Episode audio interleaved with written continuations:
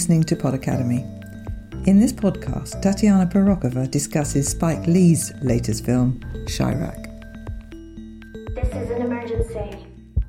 This is an emergency. Homicides in Chicago, Illinois have surpassed the death toll of American Special Forces in Iraq. Hey, Ptolemies. Welcome to Chi-Raq. Chi-Raq. Land of pain, misery, and strife. Films of truly outstanding director Spike Lee take a special niche in American cinema. More than that, they especially enrich so called black cinema. Lee's oeuvre includes a great number of films. To mention just some of them, She's Gotta Have It, Do the Right Thing, Jungle Fever, Malcolm X, He Got Game, Love and Basketball, Bamboozled, Red Hook Summer, finally his recently released Chi-Raq. Lee's works have received a lot of acclaim from their audience as well as from film critics due to the issues raised by the director and the way these problems are formulated and presented to us. African American director Spike Lee manages to present to America racial problems the country has wallowed in in the most authentic and explicit way.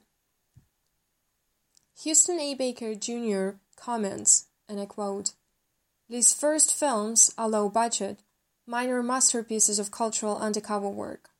They find the sleeping or silent subject and deftly awaken him or her to consciousness of currents that run deep and signify expansively in Black America. The scholar continues, shrewdly pinpointing the peculiarity of Spike Lee's cinema.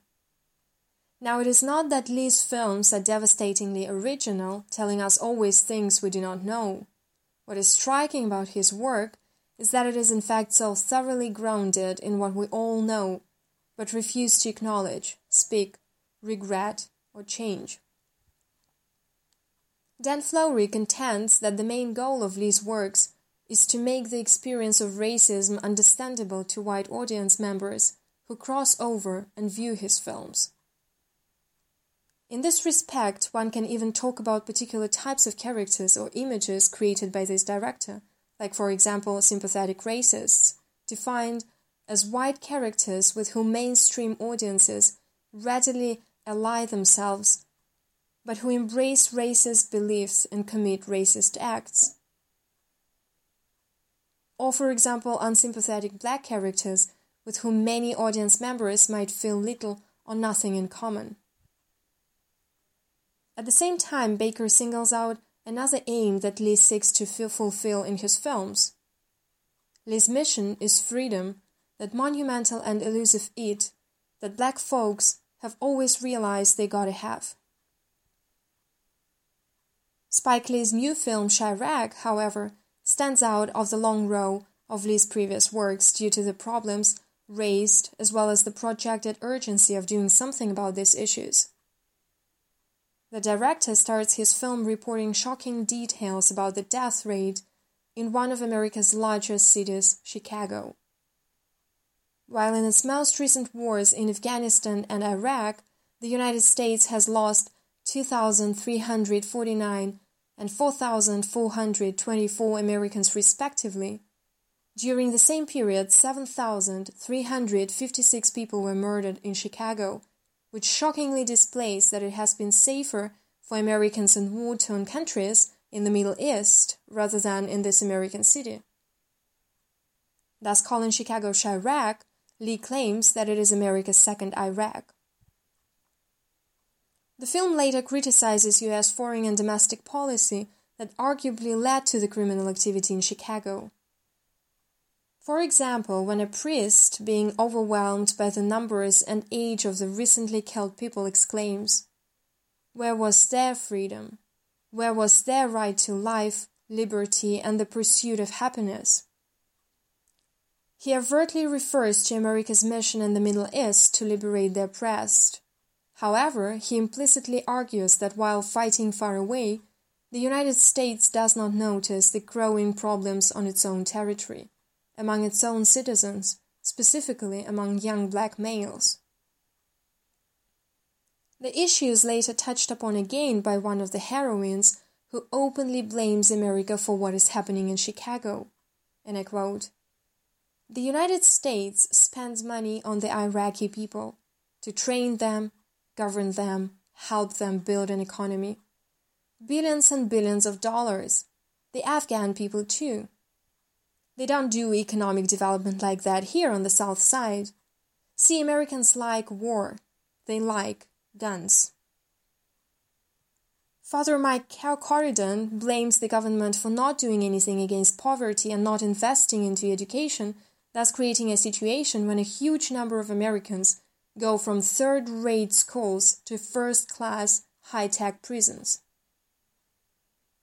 Finally, the main heroine, Lisa Lysistrata, calls Barack Obama President Hussein Obama, which is a very strong metaphor for the inaction or wrong actions of the United States administration that have made Chicago what it is now. Apart from revealing the terrifying criminal activity in Chicago, which, as Lee makes it explicit, is the problem of other big cities too, where children and young men and women get shot every day on busy streets and nobody can do anything. The film also displays positive images of Chicago its tall buildings, clean streets, and majestic monuments. Working with the contrast, Lee apparently does not give up hope for a better future that the city might have once the government starts paying more attention to the problems of African Americans and young African Americans choose another life for themselves and their future children. The film turns into a speculation on what could happen when somebody eventually decided to stop violence on the streets of Chiraq. And here Lee's work echoes ancient Greek comedy Lysistrata whose plot is based on a rather comic story. Women make men stop the war by means of denying any sexual privileges. This is exactly what the main heroine of Chiraq, named Lysistrata, persuades the women of Chiraq do to do in order to stop violence. Having sworn not to have sex with any man unless peace is negotiated, women go on a strike. It is, however, interesting that these are women who rise up to end up this war. The reason for it can be easily explained by the fact that women suffer most of all from violence organized by men who kill their children, lovers, and husbands. A woman is therefore celebrated in its most conventional role of a mother. While first taken as a silly joke, the strike eventually becomes even a bigger problem for the local men than shootings. And here I claim Spike Lee skillfully turns the focus of his film from the problem of guns to the overt problem of sexism that exists in the community.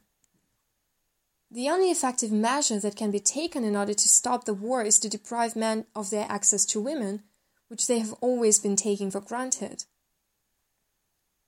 Whereas women also seem to suffer from this new rule and at first even express their dissatisfaction, these are men who eventually get angry about women for not obeying them, thus refusing to be men's sexual objects. And while in the original play such an attitude toward women may be treated by the audience rather neutrally, the fact that the situation repeats in the 21st century is outrageous. Having put on the most revealing clothes, exposing their bodies, wearing a red lipstick while on a strike, Women both provoke and mock men who treat a woman as nothing more than a pretty doll who is good only at satisfying man's needs. In turn, a man is the one who governs the city. Women of Chiraq disagree, claiming, saving lives, that's our job.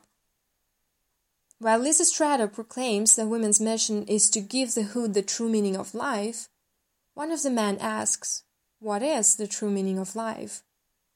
Lysistrata obviously becomes confused with this reaction. Yet now she realizes that all that power that men seem to have accumulated in their hands, making the community overtly patriarchal, is fake. Women realize that only they have enough power to change their life in the city, to transform Chiraq back into Chicago. And the key to this transformation, according to the film, is respect. In one of the scenes, Lysistrata claims we deserve respect, and I argue this is the main message of the film. Citizens deserve respect from their government. People deserve to, to live respecting each other. Women deserve to be respected by men. Once people start to respect each other, there will be no shootings, no innocent deaths, no racism, and no sexism. Spike Lee's Chi-Raq therefore becomes an urgent message to first of all millions of Americans. Lee openly demonstrates that while the United States has deserved a reputation of one of the most democratic and economically stable states, the country remains blind to its most pressing domestic problems. It comes as no surprise that the director starts his film with the words, This is an emergency, desperately hoping to attract attention of as many viewers as possible. This is an emergency. This is an emergency.